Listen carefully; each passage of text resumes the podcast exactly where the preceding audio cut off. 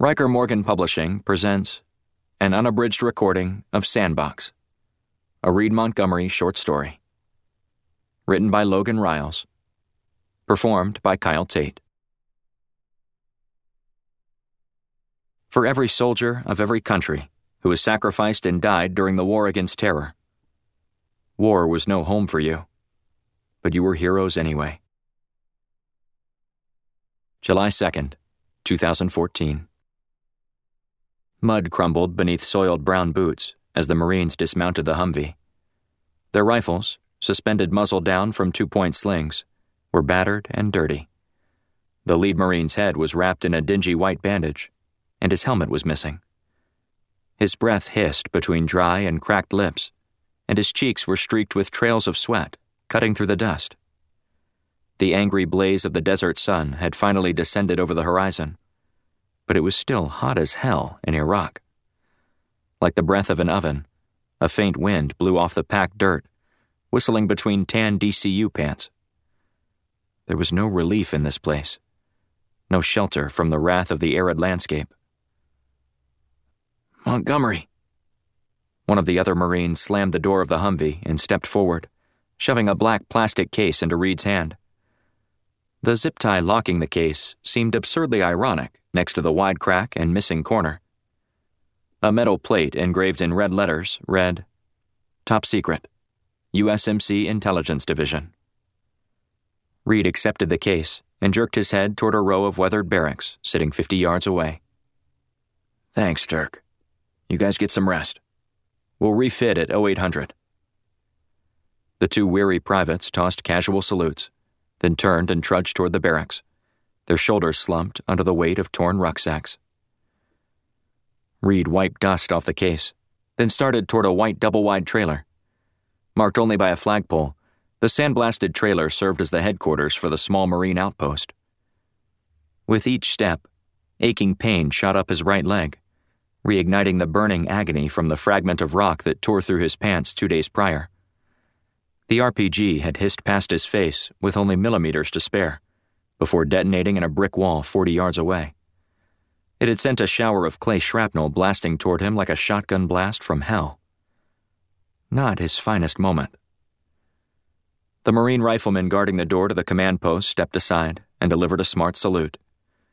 Reed returned the salute, then kicked the remaining mud off his boots before mounting the steps and opening the door. The interior of the trailer was dim, illuminated only by a single light bulb that glowed from the top of a shadeless lamp. Haze hung in the air from a war's worth of cigarettes, and everything smelled stale, as though fresh air were as distant a memory as peace for this place. Desks lined the walls, laden with dusty computers and outdated telephones, and a lone lieutenant sat in a corner reading a magazine. A cigarette dangled between his fingers and a trail of smoke rose from its amber tip. He didn't bother to look up when Reed stepped through the door. Welcome back, Montgomery. You looking for the Major? Reed nodded and jerked his head toward the case. Yeah, need to debrief. The lieutenant looked back at his magazine and took a puff of the cigarette. Have to wait until 0600. He turned in for the night. Reed wiped dirt from his face then tossed the case onto the nearest desk. Go wake him. This can't wait until 0600. The lieutenant's dark eyes flashed over the top of his magazine, and the room fell deathly quiet. He dropped the cigarette into an ashtray and stood up. Excuse me, Corporal? I believe I give the orders around here. Reed sighed and ran a hand through his short, sweaty hair. It crumbled beneath his fingers as bits of dust and dried blood flaked off and rained onto the floor. My apologies, sir. Would you please ring up the major? The lieutenant ignored the request and motioned to the case with a thick index finger. What's in the box? I'm sorry. You don't have clearance for that. The lieutenant flexed his shoulders and then snapped his eyes and finger toward Reed. You listen to me, Corporal. You Force Recon boys are out of your depth up here. I'm the ranking officer on site, and I have a right to know. That'll be all, Lieutenant. The gruff voice dominated the small trailer, drowning out the lieutenant's nasal whine. Both Marines snapped to attention and saluted as a short, black haired man with bulging muscles walked down the hallway. He wore camo pants and boots, but no shirt, and dog tags dangled over his muscular chest. Silence hung in the small room like the haze of cigarette smoke. Major Polk stomped past the lieutenant and jerked his thumb at the door. Report to the motor pool. Four Humvees just turned in and need refitting. Get it done. We'll discuss your conduct at 0530. That is all. The lieutenant saluted, but Reed caught his glare as he shoved past him and exited the trailer. Reed remained at attention. Polk sat down at a desk and reached into a mini fridge next to the wall. He selected a Coca Cola in a glass bottle and popped the top off against the edge of the desk. A thin vapor rose from the mouth of the bottle before he tipped it back and took a long pull of the brown soda. All right, Corporal. At ease. Reed relaxed his shoulders, but remained alert. The Major eyed him for a moment while taking another sip, then motioned to the case. What have you got? Photographs and two video recordings, sir. We tracked Al Mahor's splinter cell 48 miles northwest, then lost them in the dark. Evidence suggests ISIL is operating a training camp someplace east of the Syrian border. Polk nodded slowly. Any intel on force strength? Impossible to say, sir. Their forces are still fragmented, but appear to be closing together. Polk grunted and rubbed his lip with a dirty forefinger. Reed twisted his aching feet inside the suffocating boots. His ears still rang from the firefight on the way back. Twenty miles from base, his team encountered a splinter cell of ISIL recruits. Maybe eight of them. The exchange was short, resulting in a decidedly unfavorable outcome for the Nationals. But between the RPG and the thunder of AK 47s, it still felt like World War III. Would you like me to open the case, Major? Polk grunted. Negative. That can wait. Your men must be exhausted. How long were you out? Fifty two hours, sir. Time for some shut eye. Polk set the empty bottle on the desk. Head back to barracks and turn in for the night. Report here at 0700. I'm pulling you off recon for a few days. There's a shipment of diesel we need to move to Baghdad. It's a flashpoint job, but it's going to cross through a suspected red zone. I want some Marines on deck to provide additional firepower. Your fire team will take command. Reed felt his shoulders tense, and he clenched his jaw to resist cursing. His men were exhausted and needed a lot more than eight hours of sleep before hitting the road on a mission that was certain to result in more gunfights. Being assigned a babysitting mission involving a convoy of fuel tankers and a crew of half assed mercenaries was icing on the cake. Flashpoint Security Services established operations in the Middle East before the smoke cleared over the World Trade Center and quickly developed a reputation for supplying violent, unruly, and sometimes reckless personnel. It was an unfortunate reality of war that there were some jobs the U.S. military simply couldn't leave fingerprints on. Reed snapped his dirty boots together and saluted. Understood, sir. Dust rose in gentle clouds from the worn tires of the convoy. It was barely eight in the morning, but already the Iraqi sun blazed on the desert with all the wrath of an ISIL suicide bomber, beating down on the column of American vehicles with vengeance. Heading the column were two gunmetal gray Humvees loaded with flashpoint riflemen, followed by two tankers loaded with diesel fuel, all driven by Marines. A third Humvee, this one desert tan and loaded with four Marine riflemen, trailed the tankers. Reed's USMC issued Humvee rode to the right side, leapfrogging between the front and rear of the column, as the fire team of Force Recon Marines inside maintained constant 360 degree surveillance of the convoy. Reed sat in the front passenger seat with a Mark 12 special purpose rifle cradled between his knees. The weapon was worn and dusty, but the internals were perfectly clean, polished, and ready for action. The remainder of his fire team rode in the back seat. Private Rufus Turk Turkman, from Knoxville, Tennessee, and Private Wes Johnson, from someplace in Idaho that Reed had never heard of, a potato farm or some such thing. Johnson and Turk had completed over two dozen missions with him since Reed was promoted to corporal and put in charge of his own fire team. They were hardened, heavy hitting Marines, with a penchant for beer and bullshit between firefights. The kind of men Reed found it easy to respect and depend on. The Humvee's driver was new. She wore dirty, ill fitting DCUs, with a cap that was a little too large jammed over her ears. Sweaty brown hair poked at random from beneath, framing a white face and brown eyes. With each pothole and rut, the driver struggled to redirect the Humvee back into the middle of the road. Her pale knuckles gleamed under the blaze of the sun, contrasting against the dark steering wheel. He couldn't see her name badge and didn't recall being introduced to her. The morning had already blurred together. Reed pulled a cigarette from his pocket and stuck it between his lips. His tongue touched the comforting softness of the filter, and he sank his teeth into the paper. Just the act of holding the smoke in his mouth took the edge off his nerves. Where you from, Private? The driver shot him a sideways glance, then swerved to miss another pothole. Columbus, sir. Columbus, huh? By that southern drawl, I'm guessing you mean Georgia and not Ohio. She nodded, but didn't smile. Yes, sir. Reed spat a piece of cigarette filter out the window. Do I look like an officer to you? Relax. You'll drive straighter. Right. Of course. Her hands twisted around the wheel again.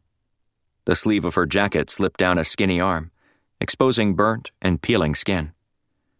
Reed rolled the cigarette between his fingers and cocked his head.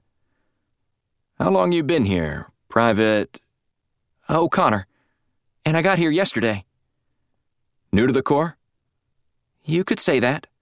I finished basic two months ago. Shit. Hell of a first post. O'Connor almost smiled, but it was weak. Reed jammed the smoke back into his mouth and pulled a lighter from his pocket.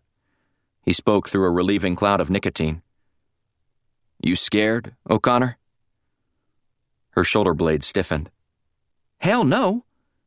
Reed laughed. Well, you've got something figured out. I'm about to shit my pants. The two Marines in the back seat laughed. Relax, Private. It's just another road trip through the sandbox.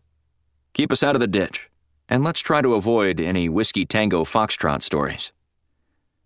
The confusion was obvious on O'Connor's strained features. Johnson laughed and slapped her on the arm. Whiskey Tango Foxtrot. What? The? Fuck. This time the smile was wide, and O'Connor laughed. Reed grinned, then adjusted the rifle over his knees. Why'd you join, O'Connor? The private didn't answer for a moment. She focused on the road, both hands clamped around the wheel at the 10 and 2 positions. Then she shrugged, as if there were no point in not answering. I'm an art history major at Columbus State. I wanted to get an MFA in Atlanta. It's my dream to curate an antiquities museum one day. Reed smirked. So, you took an internship with Uncle Sam. O'Connor wiped sweat from her brow. School is expensive, Corporal. The GI Bill helps a lot. Reed laughed. You know, the Air Force is peddling the same deal, with a lot less sun and gunfire. My grandfather was in the Marines. I guess I just felt more familiar with him. And I don't like heights. Well, there's no judgment here. Reed leaned back in the seat. We all have our reasons. Turk has a weed habit to support, and Johnson's got like 14 kids or something. Johnson snorted. Triplets. My wife's pregnant with triplets. O'Connor didn't hesitate. Are they yours? Turk and Reed burst into laughter, and Johnson slapped the back of the driver's seat. What about you? O'Connor said. Why are you here? Nicotine wafted over his tongue as Reed breathed out, still passing the cigarette between dirty fingers. He stared through the muddy windshield for a moment, then knocked the ashes off the end of the smoke. Most jarheads wear the tags because they believe in something. The rest of us just need something to do. O'Connor frowned and tilted her head to one side. Whiskey Tango Foxtrot, Corporal. Whiskey Tango Foxtrot, O'Connor. Reed leaned back and sucked in another cool blast of smoke. O'Connor shifted in her seat and placed one hand on the M16 rifle mounted next to her right knee. The ashen hulk of a burned out pickup truck loomed up the road. A trail of gray smoke wisped from the empty cab, and a charred skeleton leaned behind the blackened steering wheel. The life and laughter from only a moment before died inside the Humvee, like the last breath of a drowning man. Reed flipped the cigarette through the window. Keep it on the road, O'Connor. We'll take care of the rest. July 3rd, 2014. The brutal midday sun, determined to burn the Marines out of Iraq, beat down on the Humvee. Sweat covered Reed's face and soaked the front of his DCU jacket. The extreme heat was just another part of life a daily grind of dirt, shit food, hostile locals, and frequent firefights. The big overinflated tires of the Humvee bounced over the rocks and shallow potholes, sending shockwaves up Reed's spine and pounding his tailbone into a numb bruise. He tried to relax his body and roll with the punches. Private O'Connor was a shitty driver, but it was better than having to fool with it himself. Empty desert surrounded the small villages. Dirt roads connected with the highway, and small trucks and vans occasionally passed the convoy. This was the part of Iraq the media always reported on dry and arid, with almost no water and no vegetation. Reed was used to the life sucking wind that chapped his skin and sandblasted his clothes, but he wondered why anyone lived in a place like this. Certainly, his experience in Iraq was predisposed to be negative, with people shooting at him every other day. But even without the bullets, he failed to see the charm of a place so desolate and hot. It was altogether the polar opposite of Southern California. The convoy took Highway 22 from Al Nuqib to Karbala, skirting just south of Razaza Lake. Everything north of the highway was assumed to now be overrun by ISIL fighters moving like a red wave southeast toward Baghdad. ISIL forces had already overrun Fallujah, the battle weary metropolis west of Baghdad that had suffered so much during the invasion of Iraq. With thousands of insurgents joining ISIL ranks every week, the pressure on Iraq's capital was mounting to unprecedented levels. Reed often found himself wondering why the Air Force didn't carpet bomb northwestern Iraq, leaving ISIL in chaos and wide open for Peshmerga forces from Kurdistan to sweep in and finish the job. Collateral damage. They can't risk CNN reporting about the children who died under U.S. bombs. The outskirts of Karbala, a mid sized Iraqi city of 700,000 residents, rose on the horizon. The convoy cut straight through the middle of the city, turning along Highway 22 and working its way toward the northeastern side. Reed lifted the com off the dash and held it close to his lips. Command lead to all vehicles. We're turning south on 84 to Al Hala. We'll take Highway 1 to Baghdad. Copy that, Command lead. Turning south.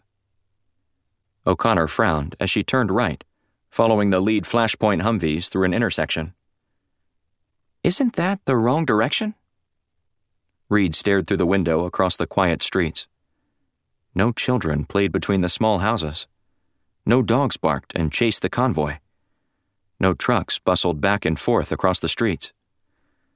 A few women dressed in heavy hijabs stood at the corners of the streets, watching the convoy through the narrow slits of their headwear. But no men. No boys.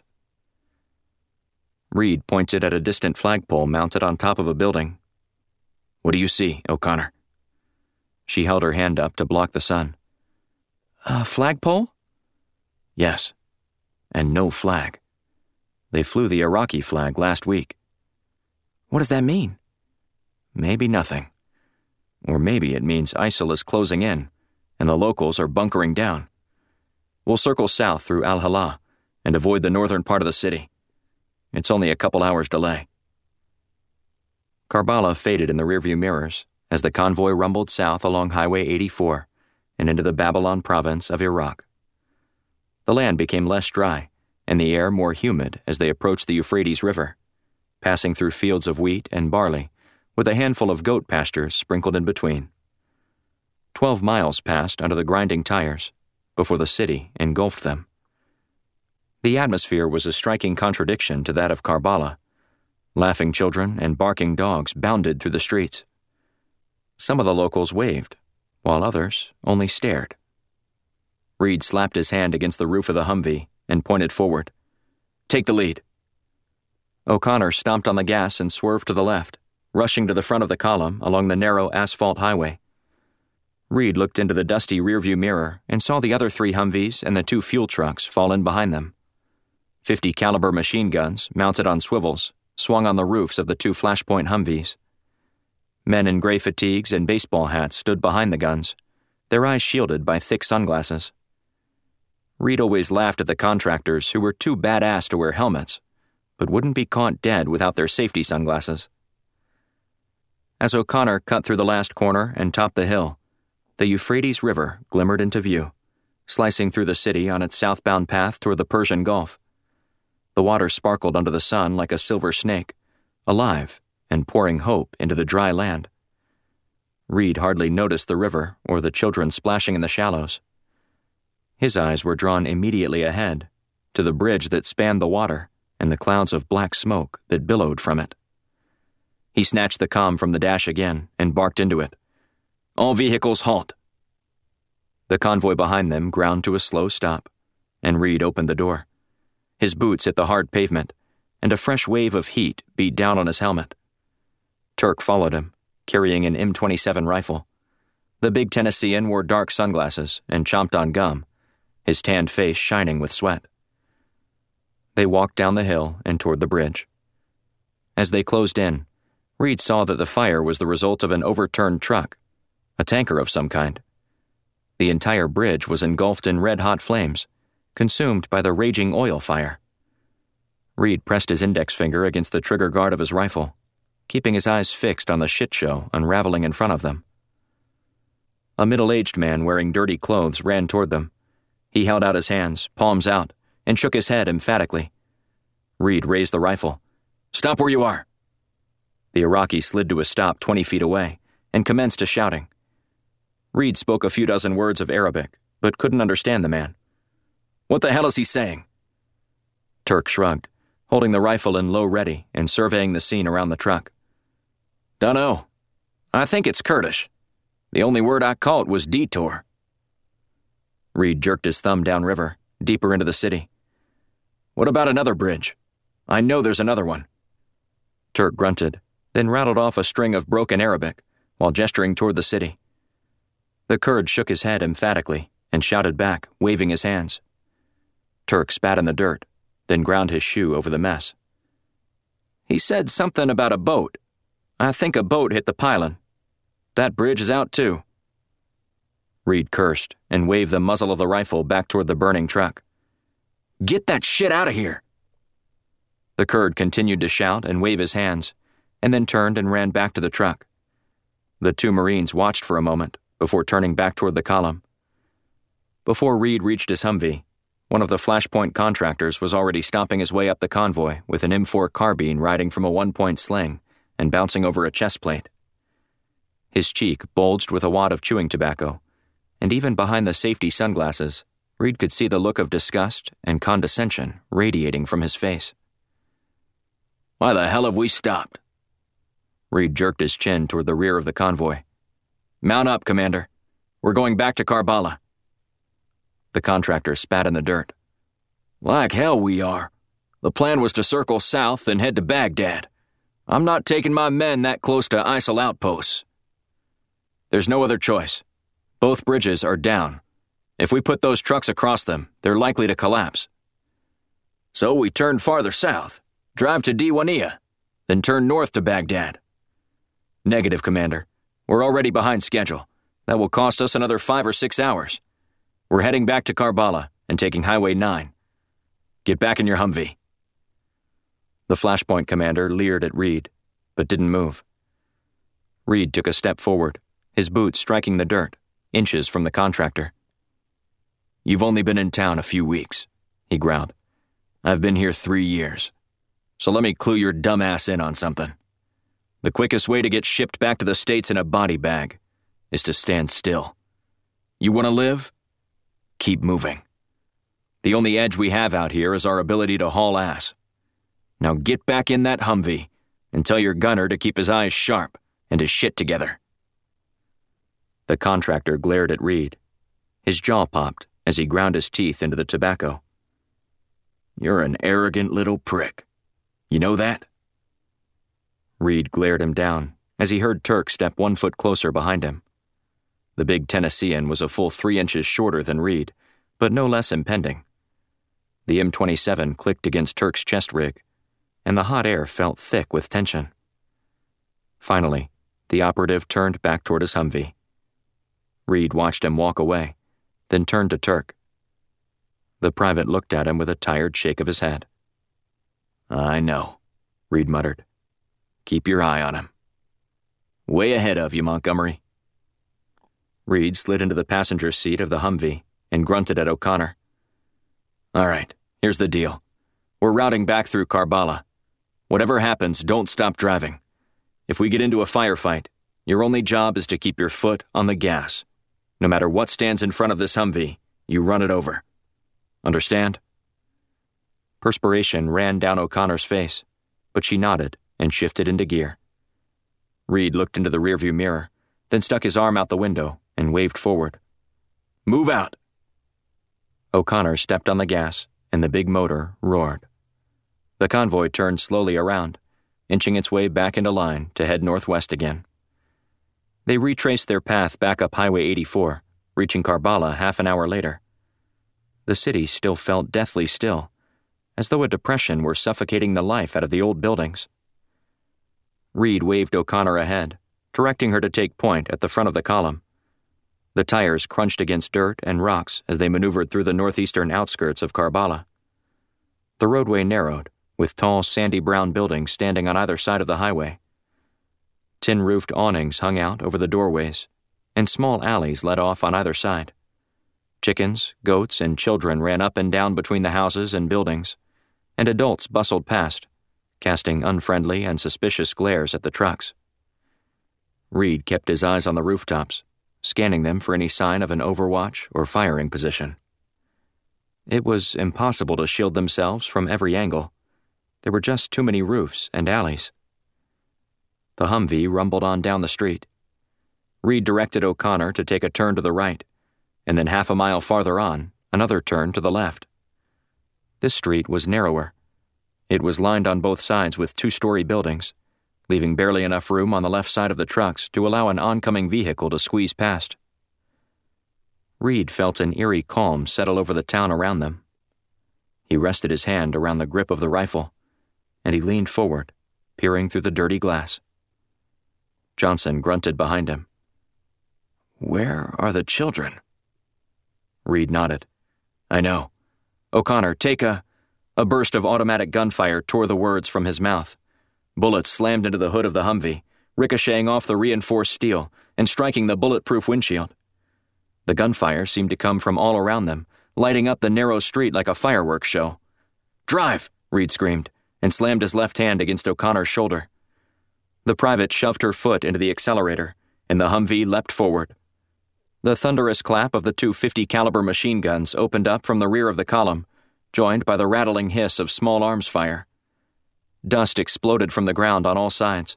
The Humvee lurched and bounced over potholes and obstructions, hurtling forward through the blind soup of dirt and smoke. Turk shoved the M27 out of the rear window and opened fire on the passing rooftops. The big gun shook and roared melding with the lighter pop of Johnson's M4. Reed saw it first from a rooftop one block distant. A tan clad figure standing at the corner of the building, a weapon held over his right shoulder, and a plume of gray smoke. RPG! he shouted, and grabbed O'Connor by the back of her neck before shoving her face forward below the window line. The rocket struck the Humvee directly in the front grille and detonated on impact. The vehicle was hurtled upward and back as shards of metal and engine parts exploded into the air. Reed's head struck the dash, and he scrambled to brace himself as the Humvee slammed into the wall of the nearest building. Debris rained down around them, mixed with bulletproof glass and Humvee parts. Reed sat in dazed confusion for a moment, and his ears rang. In a hellish swirl of smoke and chattering gunshots, the world wavered in front of him. The noises sounded distant now as though they came from the other side of a giant fish tank. He blinked and shook O'Connor by the shoulder. Are you okay? She leaned back and looked at him. Her forehead bled from a wide cut, but she nodded and gave him the thumbs up. He patted her on the back and jerked his head toward the door behind him. His head began to clear, and he fumbled for his rifle and then kicked the door open. It swung back on shattered hinges, and Reed rolled out and scrambled to find cover behind the rear bumper. The entire front end of the Humvee was gone, blown to scrap by the rocket. The vehicle leaned forward, lying on its frame with smoke billowing from the burning oil on the ground. Turk and Johnson spilled out of the rear doors, followed by a pale faced O'Connor holding her M16. Gunshots continued to roar around them. Reed lifted the rifle to his shoulder and squinted through the scope, surveying the rooftops. He pressed the trigger, and the gun jerked in his hands. An insurgent toppled from a rooftop, his face reduced to a mashed mess of red. Montgomery, Turk shouted. We've got to get those trucks out of here. Reed looked back down the column. The entire convoy sat at a standstill, blocked by the lead flashpoint Humvee. It burned from a gasoline fire in the engine bay, engulfing the vehicle in flames. The second gray Humvee behind it was twisted to one side, with the 50 caliber machine gun mounted on top, roaring at the rooftops. Both semi trucks sat still in the narrow street. Flashpoint operatives took shelter behind them, returning fire from their M4 carbines. The windshield of the lead truck was shattered, and blood dripped out of the doorframe. O'Connor! Reed grabbed her shoulder and pulled her toward him. You good? I'm here. You're gonna drive that truck. We'll cover you. Don't stop for anyone. Hoorah! O'Connor's eyes strained under the smoke and heat. Her hand shook, and she almost dropped the rifle, but she nodded. Hoorah, Corporal! Go, Reed yelled as he raised his rifle. The thunderous roar of Turk's M27 shook the ground. Dirt and concrete dust exploded from the rooftops. A rifleman standing in a nearby alley collapsed to the ground, his chest riddled with 30 caliber holes. Reed took cover behind the burning flashpoint Humvee and began to pick off the rooftop combatants, searching for any sign of another rocket launcher. Johnson knelt just behind him, covering an alley that exposed their six o'clock. O'Connor sat behind the big wheel of the truck, and she waved her hand at Reed and shouted something. He jerked his head at the second flashpoint Humvee. Move on! Move on! The vehicle lurched forward, circumventing its flaming twin and vanishing into the smoke. O'Connor's truck followed yards behind. It was too wide to squeeze around the burning wreckage, and the front bumper collided with the flames, shoving the shattered Humvee out of the way as O'Connor plowed her way through. The three Force Recon Marines made a dash for the safe side of the truck, running next to the moving vehicle and continuing to survey the rooftops. Reed turned back and jerked his head at the second truck and the small crowd of flashpoint operators that surrounded it. One man lay on the ground in a pool of red. Another cowered next to the cab of the truck, his arm wrapped in a battlefield sling. The Marine gunner in the tail Humvee lay dead, slumped over the swiveling weapon mounted to the roof. Let's go, Reed screamed. More gunfire rained down from the rooftops, and something landed on the ground next to Reed's boot. He kicked without looking, sending the object hurtling down an alley. A moment later, it detonated, sending shards of metal ripping through the air. Reed felt something slice his arm, and he cursed, falling back behind the lead truck. More combatants were swarming the parapets, brandishing AK 47s and an assortment of light machine guns. The air pounded like the inside of a drum, punctuated with the blaze of small arms fire and the eruption of grenades tossed by the operators on the ground. Turk fell in beside Reed, dropping the magazine on the heavy rifle. Smoke rose from the barrel, clouding around Turk's blackened face. I'm almost dry, Montgomery. If we don't haul out, we're going to have another Fallujah on our hands. Reed flicked his head toward the truck. Get up there with O'Connor. I'll drop back with Johnson and put some fire under these damn contractors. Turk nodded once, then broke into a run up the right side of the rolling truck. Reed hand signaled Johnson to follow him, and they ran past the lead flashpoint Humvee and jumped onto the running boards of the second semi truck. Reed yanked the passenger door open and piled in next to the driver. Step on it. The Marine's hands shook on the big steering wheel. I can't go any faster. She's blocking the way. He gestured toward the lead truck, which was crawling slowly through the piles of debris. O'Connor's truck jolted, then stopped between the buildings. Reed cursed and grabbed the radio. O'Connor, move your ass! The radio crackled, then Turk shouted back. We're blocked in, Reed. Point has gone down. Repeat, they're down. Reed flung the radio and shouted over the gunfire at the truck's driver. I'm headed to the front of the column. Once we're moving, don't stop for anything. The door squeaked as Reed shoved it open. Johnson knelt next to the truck, and blood streamed from his left forearm as he continued to fire into the rooftops. With me, Reed shouted. The two of them crouched low and dashed to the rear of O'Connor's stopped truck. Turk's gun jutted from the right window, providing cover for their advance. Reed motioned with one hand, and Johnson followed him around to the front of the truck. The lead flashpoint Humvee sat in the middle of the one lane street, the front left corner on the ground. With his mouth hanging open, the gunner lay dead over the 50 cal swivel gun. The flashpoint commander and two of his remaining men knelt near the front tire of the Humvee and returned fire at the rooftops. Dirt and scraps of rock exploded around Reed and Johnson's feet as they ran to the rear and joined the men on the sheltered side. Reed's heart thundered, and every part of his body felt alive with tension. Commander, get out of the way! You're blocking! A fresh blast of gunfire ripped across the roof of the Humvee. Reed crouched beside the vehicle and shielded his head. He couldn't hear Turk's gun anymore. We've got a flat, the commander shouted. We're patching it now. Reed spit out dirt. Everything around him felt blurred and distant, and his ears rang as though he had just left an all night rock concert. What the hell is wrong with you? he screamed. Leave it!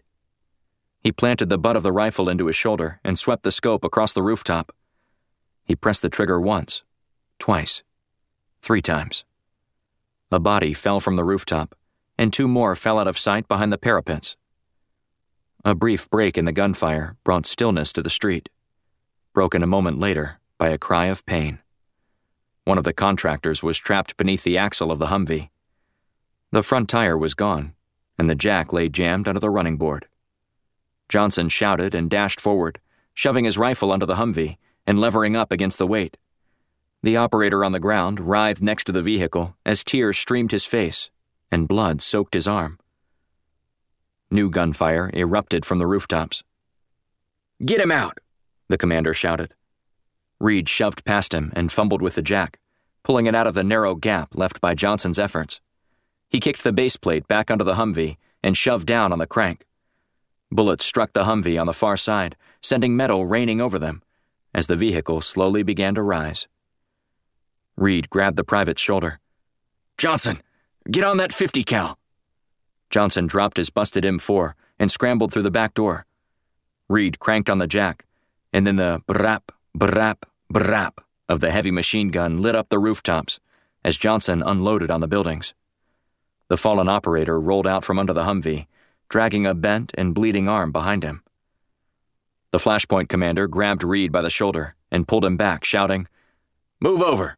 We've got the tire! Reed's face flushed with fire as he looked back. Fall back, Commander. We're leaving it. I'm not leaving this Humvee, you shithead. Clunk. Reed's heart stopped at the sound, and he looked up to see Johnson struggling with the charging handle of the machine gun. Smoke poured from the barrel, but the weapon wouldn't fire. Johnson, down! Reed pulled his rifle to his shoulder, switching his line of sight to the rooftops. Pop, pop, pop. Gunshots rang out from down the street, followed by two soft thuds from the roof of the Humvee. Johnson's dusty fatigues were suddenly awash in dark crimson, and with eyes full of pain, he looked down at Reed. The color faded from his cheeks, and he fell sideways over the roof. Johnson, no! Reed jumped to his feet, redirected the rifle down the street, and pressed the trigger. The weapon slammed into his shoulder as bullets struck home into one target after the next. Reed was vaguely aware of a flashpoint operator rolling a tire next to him, and the sound of metal clanking on metal as the wheel was shoved into place. When his gun clicked back on empty, Reed dropped it and pulled the Beretta 9mm from his right side, opening fire on the buildings at random. Everything was red. The truck rolled to a halt just past the gate of the Army depot. Smoke rose from under the hood, and brass casings and blood coated shards of glass littered the floor. The lead truck was parked 50 feet away, leaning to one side on a flat tire. The surviving Flashpoint Humvee ground to a halt between the two trucks. Reed shoved the door open and stumbled out. His head swam. Blood covered his uniform and dripped from the cuts on his right arm. The ground swayed under him as though he were standing on the deck of a sailboat. He heard the sound of boots thumping on the ground. The Flashpoint commander was stomping toward him, his face twisted into an angry snarl. You son of a bitch! I told you not to turn north! Reed cocked his fist back and slammed it full force into the commander's jaw. Flesh met flesh with a sickening crack, and the commander stumbled back. Two of his operators dashed forward with raised fists, but before they could reach him, Reed jerked the Beretta from his right thigh and shoved it into the commander's face. He placed his thumb against the hammer and cocked the weapon. Go ahead. Make this easy for me. The three men ground to a halt and the commander glowered down the barrel of the handgun. If you had left that Humvee like I told you, Johnson wouldn't be lying in the ICU fighting for his life right now. If you had done your fucking job, I wouldn't be staring at the shattered remains of three Marines. The parking lot fell quiet, and with his finger resting against the trigger, Reed stared into the cold eyes of the commander. He wanted so badly to pull it. He could see the explosion of blood feel the recoil of the weapon in his hand, and imagine the commander's features vanish under the impact. Instead, he holstered the pistol and shoved past the glowering operators. A group of Army infantry approached from a nearby warehouse, led by a captain dressed in tan fatigues. Reed offered a quick salute. Two diesel trucks. They're all yours. The captain surveyed the bullet ridden convoy, then turned to Reed. You lose anyone? Two drivers, one contractor. One of my riflemen was hit pretty bad. The captain gestured to Reed's shredded sleeve. Looks like you need some stitches. Reed shrugged. I'll get to it. The captain grunted and looked toward the knot of flashpoint operatives gathered around the nearest Humvee. Do we have a problem? Reed shook his head. Negative, sir. We're all good here. Good. Get cleaned up.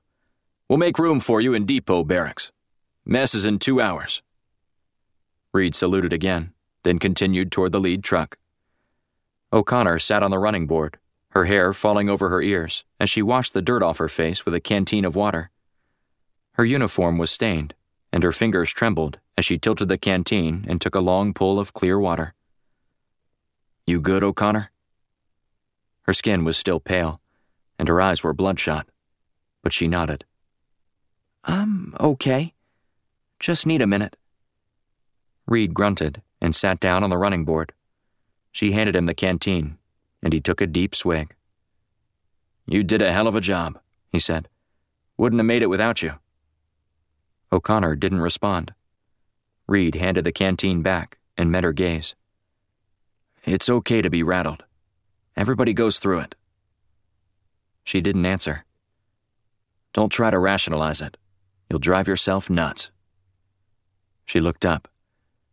I guess. It's just not what I thought it would be. I mean, I knew it would be bad. I just didn't think I'd die driving a gas truck. It's not all SEAL Team 6. Sometimes it's just as pointless as life back home. But that's the job. You do your job, and you get to go home.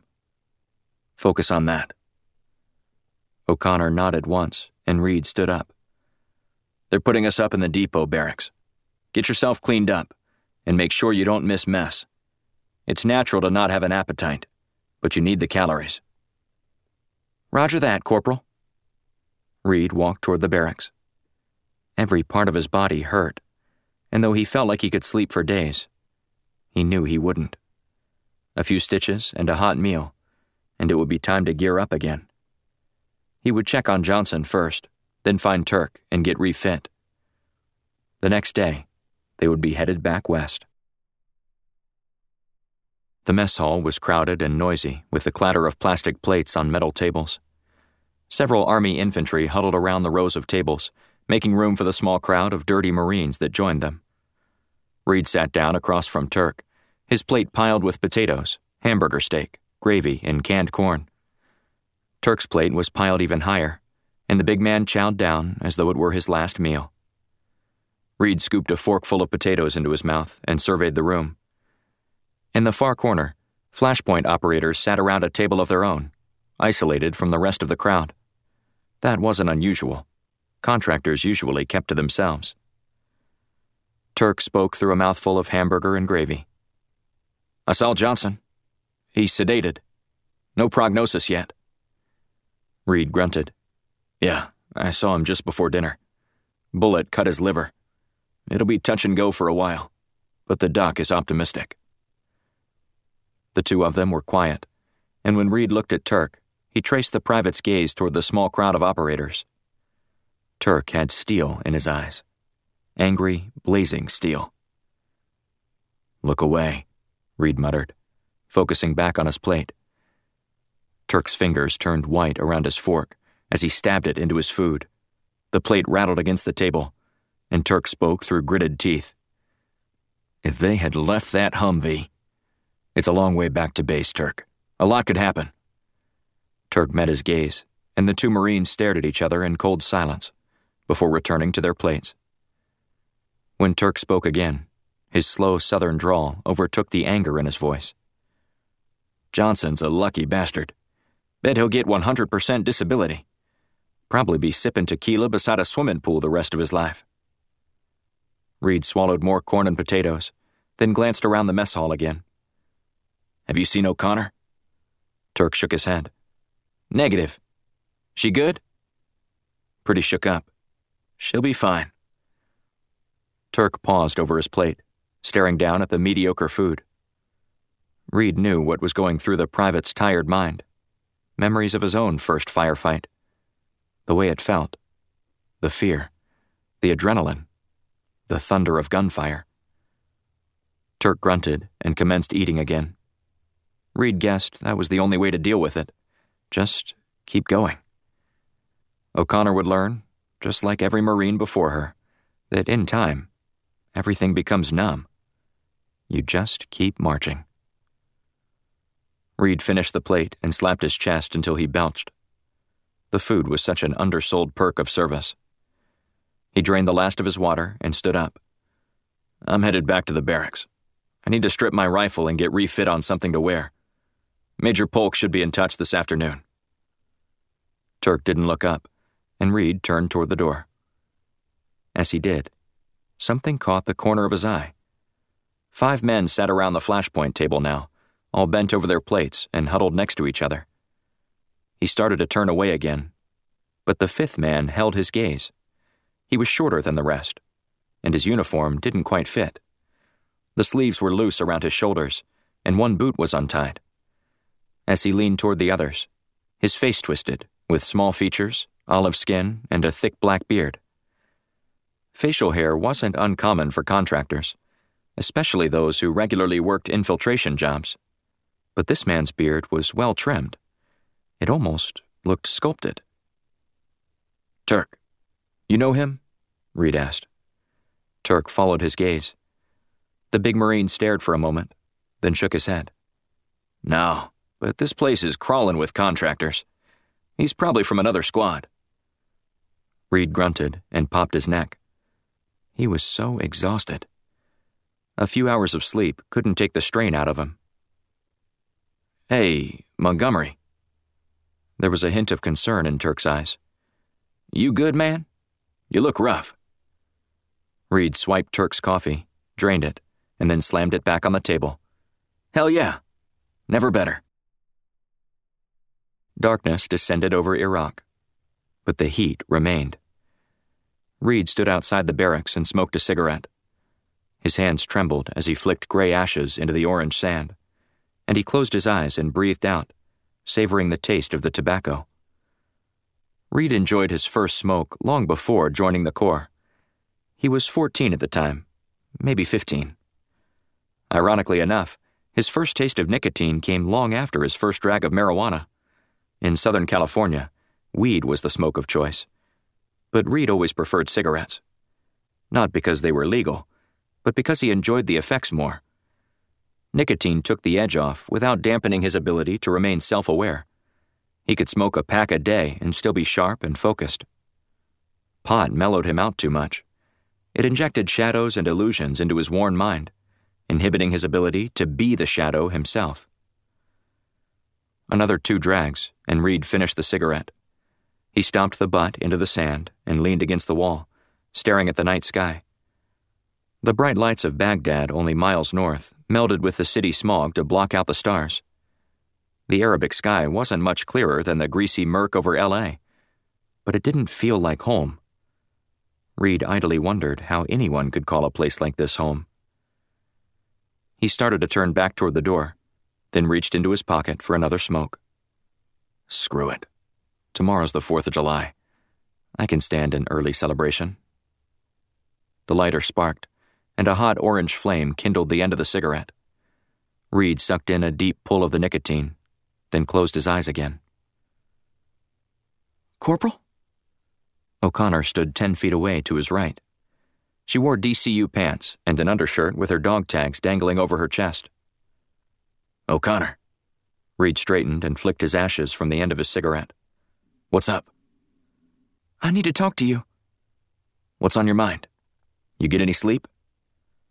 O'Connor stepped closer.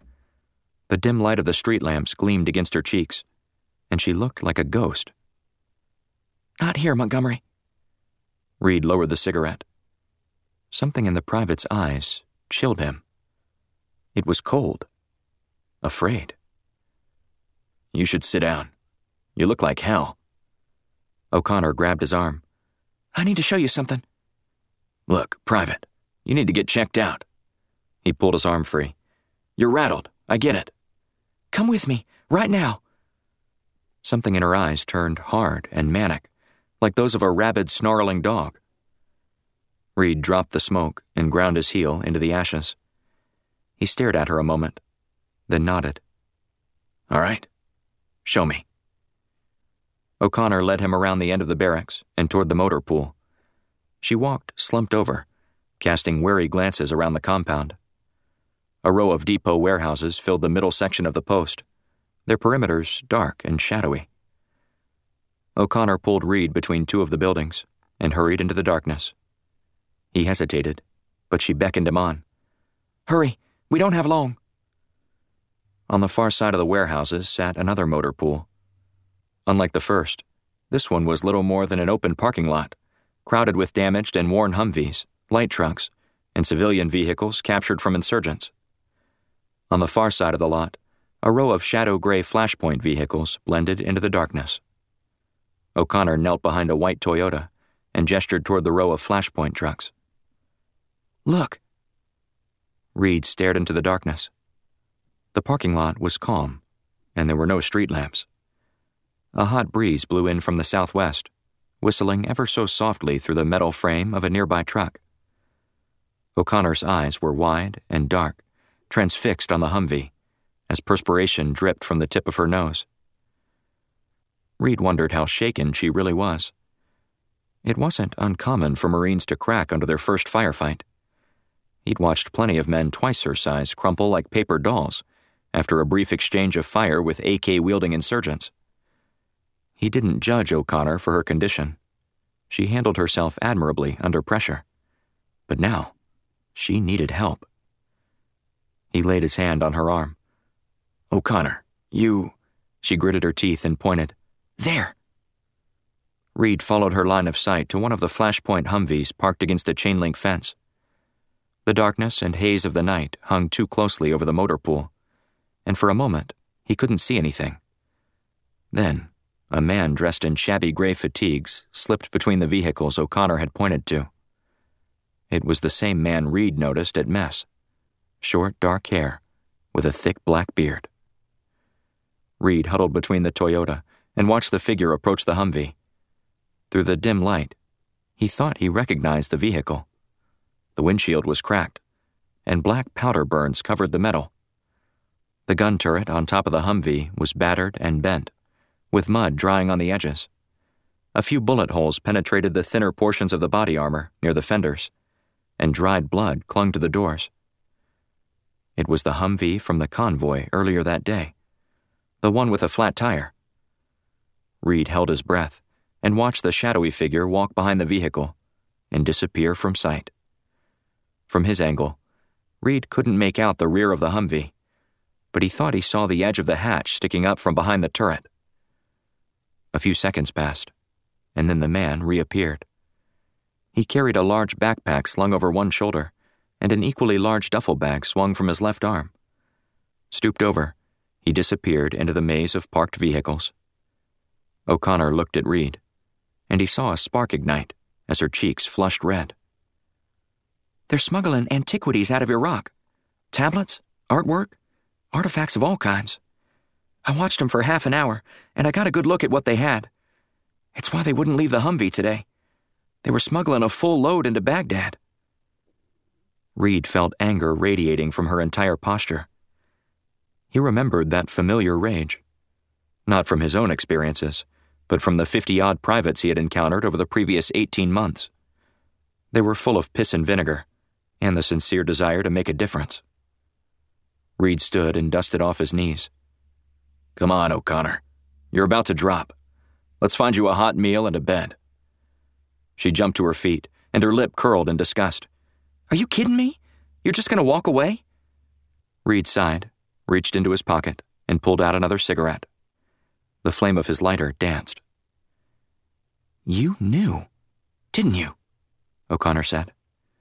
He wasn't sure if she sounded more shocked or indignant. He shook his head. No, I didn't. But I've seen this type of thing a dozen times. Not just with the contractors. Uniforms get busted doing it too. Iraq is probably the largest unchecked black market on the planet. Drugs, weapons, antiquities, even human trafficking. We're in a war zone, O'Connor. I don't like it, but it comes with the territory. The private set her jaw. The glower was so dark, Reed almost cringed. Go to hell. You're just going to stand by and watch it happen? Reed blew smoke between his teeth. Calm down, Private. I never said that but you've got to take it down a notch. There's politics going on around here that you haven't been around long enough to know about. You can't just stomp up to Garrison Command and report a crime. These contractors are fast and loose, and better than half of them are guilty of sin. But they're a close knit group, and they've got dirt on everyone. I didn't come all the way around the planet and drag my ass through World War III to back down from a ring of thieving thugs. If you're not going to stop them, I will. Smoke hung in the air between them, and Reed sighed and finished the cigarette. He ground the butt into the dirt and looked into her dark, blazing eyes. She was on fire. He wondered how long it would last. How long before the heat and the hatred and the bullets tore through her idealistic view of the world and scarred her for life, just like everyone else. How long before she was as jaded and calloused as he was? Maybe, he thought, there wouldn't be a war if more people were like Private O'Connor. Of course, we're going to stop them. But first, you're going to sleep. Without evidence, we're nothing but a couple fools with our dicks in hand. Or, you know, whatever it is you do. O'Connor smirked. So, you're going to help me? Roger that. First thing in the morning. We'll do what we can to get something to pin him down and find out who all is involved. Then we'll report him to the right people. I know a few officers we can trust. But until I say otherwise, you keep this to yourself. You understand me? I'm serious. This isn't a war you can win if they strike first. O'Connor nodded slowly. Fair enough. Reed turned toward the barracks. Come on. I'm one smoke away from passing out. Independence Day, 2014. Montgomery, wake up, man. Reed blinked back the exhaustion and sat up. His mouth was dry and tasted like stale cigarette smoke. The barracks around him were flooded with bright sunlight from the narrow windows. It was already swelteringly hot. Turk stood next to the cot, dressed in tan fatigues, with a jacket unbuttoned over a brown undershirt. Freshen up, dude. We're due to debrief in 15. Reed pulled himself to his feet. He was sore, but there was nothing unusual about that. In the small barracks bathhouse, he splashed his face with cold water, then pulled on a fresh uniform and laced his boots around dirty socks. As he stepped outside, his face was blasted with a fresh wave of sunlight gleaming off the metal roofs of the surrounding buildings. Engines roared as Humvees and trucks passed each other along the depot's streets. The hum and drum of military life ground away all around him. Reed buttoned his jacket and found Turk waiting at the entrance to Depot Command. The big Marine looked tired, but he still stood straight and proud. The Army infantrymen guarding the door stepped aside, and the two Marines ducked through the door. A welcome blast of icy cold air conditioning washed over them. The small building was crowded, but clean and orderly. Perks of command, Reed guessed. Led by a private through the maze of desks and small offices, to the garrison's commanding office at the far end of the hall. They were ushered directly in. A short, stocky man wearing an undershirt tucked into his pants sat behind the desk. His rank wasn't apparent, but both Reed and Turk snapped to attention and saluted. Reed cast a careful look around the room, and his eyes fell on a familiar face leaning against a wall. It was Commander Gould, the Flashpoint squad leader from the previous day. Their eyes locked, and Reed felt the muscles in his neck tighten. He remembered the night before, kneeling in the sand at the motor pool with O'Connor. He remembered the whispered conference between Gould's men and the short man with the thick beard during mess. Reed had no doubt that Gould was guilty as sin, but now was not the time to deal with that. The officer stood and briefly returned the salute. At ease, gentlemen. I'm Colonel Wells, commanding officer for the depot. Reed and Turk both interlaced their fingers behind their backs, leaving their knees locked. All right. Wells sat back down and rubbed his eyes. He looked tired, too. Well, nobody here has a lot of time for this, so we'll get straight to it. I need a full debrief on what happened yesterday, along with an assessment of enemy presence in Karbala. Reed cleared his throat, but Gould spoke first. Well, Colonel, it's pretty simple. Corporal Montgomery diverted us off the highway and through the slums of the city, exposing the column and my men to unnecessary levels of combative risk, which resulted in multiple deaths and several severe injuries. Wells raised his eyebrows at Reed. That true? Reed remained calm. I diverted the column due to an unanticipated obstruction in the highway. I believed it was a greater danger to the security of our cargo to remain stopped on the road than to take an alternate path. You believed, Gould snorted and rolled his eyes. And how did that work out, Corporal? Wells spoke before Reed could answer. Commander, you will not address a uniformed service member of any rank in that manner. You are here at the behest and payroll of the United States government, and as such, I am your boss. Your behavior should reflect as much. Do I make myself clear? Gould looked surprised, but he nodded. Of course, Colonel. Wells redirected his attention to Reed. Your decision to reroute could have been the intention of the enemy. Are you aware of that? Reed nodded once. Yes, sir. I made the best decision I could with the information available to me at the time. Wells nodded slowly. He took a few notes on a pad of paper, then snapped the cap back onto the pen. Okay. Well, the trucks are here.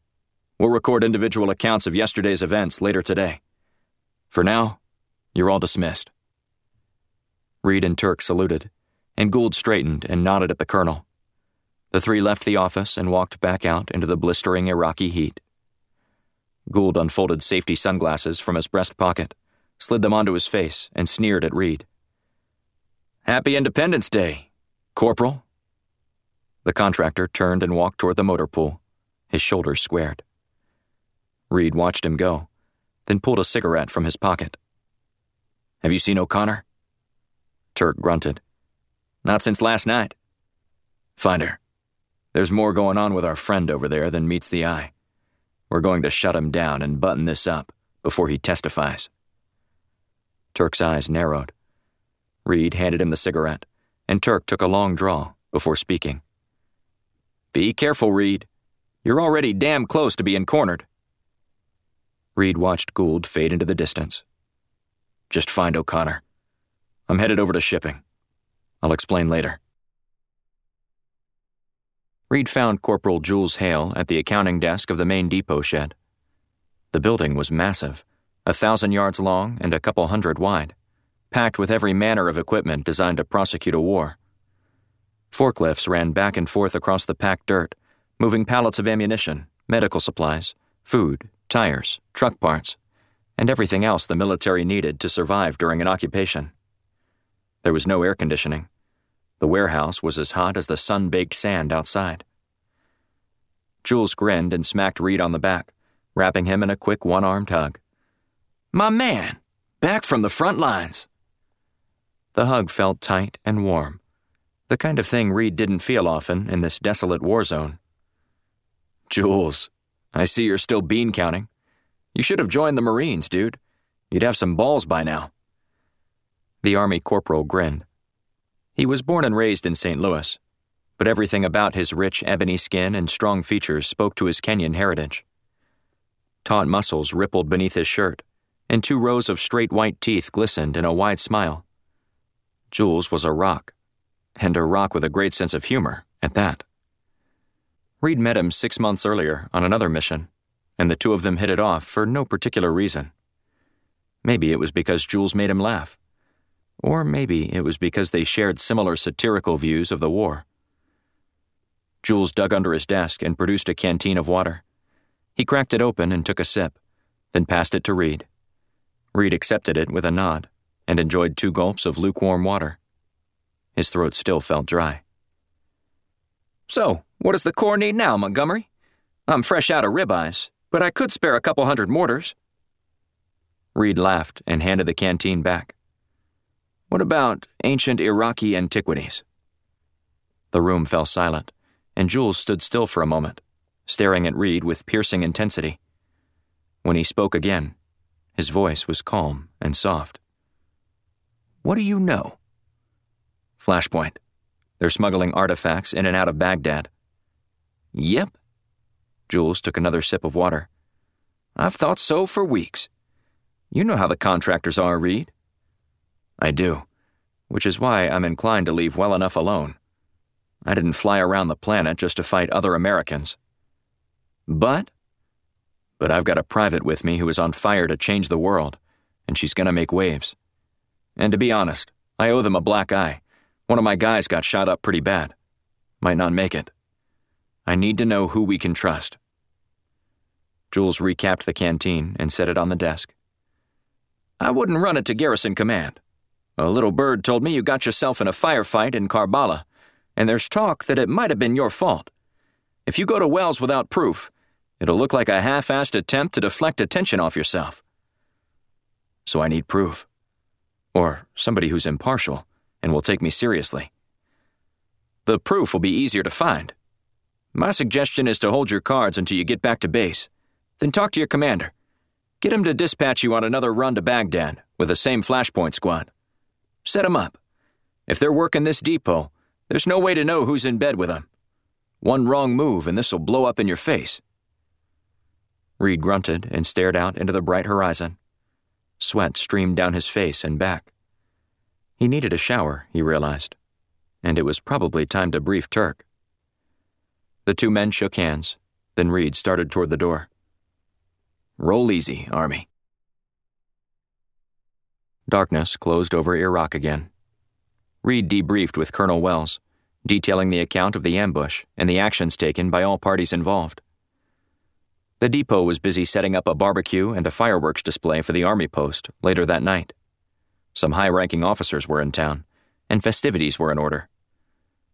Reed found it ironic for an occupational force to celebrate a revolution, but Iraq was full of ironies that he long ago elected to ignore. As the sun faded and the base became lit with streetlights again, Reed left the barracks in search of Turk. He hadn't seen the big Marine since earlier that day, although he knew he must have debriefed with Wells at some point. Reed needed to discuss the situation with Turk and strategize on a way to cool O'Connor down. The narrow streets were a lot more crowded now. Army infantry in full uniform bustled back and forth, trucks rumbled between the metal buildings, and people shouted orders. It was yet another irony that the base seemed so much more alive after dark. But maybe that was because the demon god of the sun had finally relented Reed pushed through the crowd, locating a small knot of Marines standing outside the mess hall. Among them, he made out Turk's bulky frame. Hey, Montgomery, I've been looking for you. Reed tilted his head toward the command building. You debrief? Yeah, a few hours ago. Did you ever find O'Connor? Turk shook his head. No, I've been asking around. Nobody's seen her since this morning. She left her barracks at 0630. Somebody said they saw her headed toward the motor pool. The motor pool? Which one? Turk shrugged. There's more than one?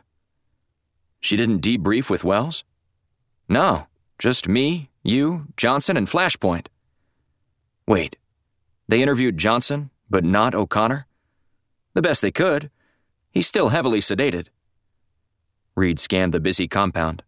A sick feeling boiled up in his stomach. Did you get a look at the summary report? Um, I guess. Briefly. How many casualties did it report? Turk rubbed the back of his neck. Um, five, I think. Reed gritted his teeth. Johnson was wounded. Two drivers and one flashpoint operator were KIA. Who was number five? I don't know, man. I didn't really think about it. Where's Flashpoint now? Have you seen them? Not since this morning. Look, man, what's going on? You're acting all squirrely. Shouts from the bustling base drowned out Turk's voice as Reed pushed through the crowd and worked his way toward the motor pool that he and O'Connor had visited the night before. Even with the bright lights of the event space behind him, the motor pool was blanketed in shadows. Reed pulled a small LED light from his pocket and clicked it on, pushing between the parked trucks and trailers and toward the back of the lot. The noise of the crowd faded behind him, and he traced the outline of boot prints in the sand leading to the parked Humvee at the rear of the lot. It was the same vehicle, filthy with dirt and dried blood, that he and O'Connor had watched the night before. The LED illuminated the ground behind the Humvee, revealing a myriad of boot prints of all sizes. As he worked his way to the rear hatch, he found it unlocked and lifted the heavy door. The cargo space in the rear of the Humvee was empty, save for a short coil of rope and a couple empty fuel cans. Reed shone the light back onto the ground, studying the patterns in the sand. The boot prints were muddled, stacked on top of each other between scrapes and disturbances in the dirt. It looked like some kind of scuffle. He shone the light into the tangle of piled boxes, empty shipping containers, and dented drums that were strewn around the back of the motor pool behind the parked Humvee. His gaze paused over the corner of a metal shipping crate and a piece of dusty tan fabric clinging to it. Ten feet farther on, a splash of red stained the sand between more boot prints. Reed put his hand on his Beretta and hurried between the abandoned debris, walking into the darkness.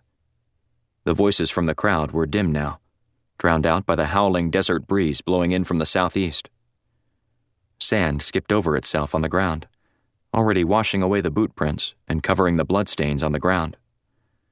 He hurried between the crates.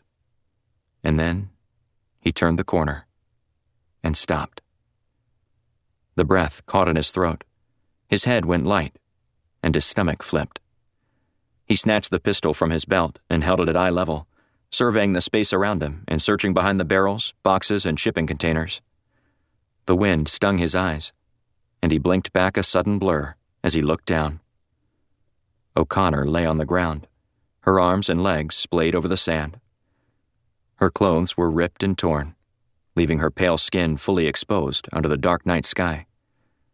Her eyes, wide with terror, were frozen open above a neck that was black with bruises.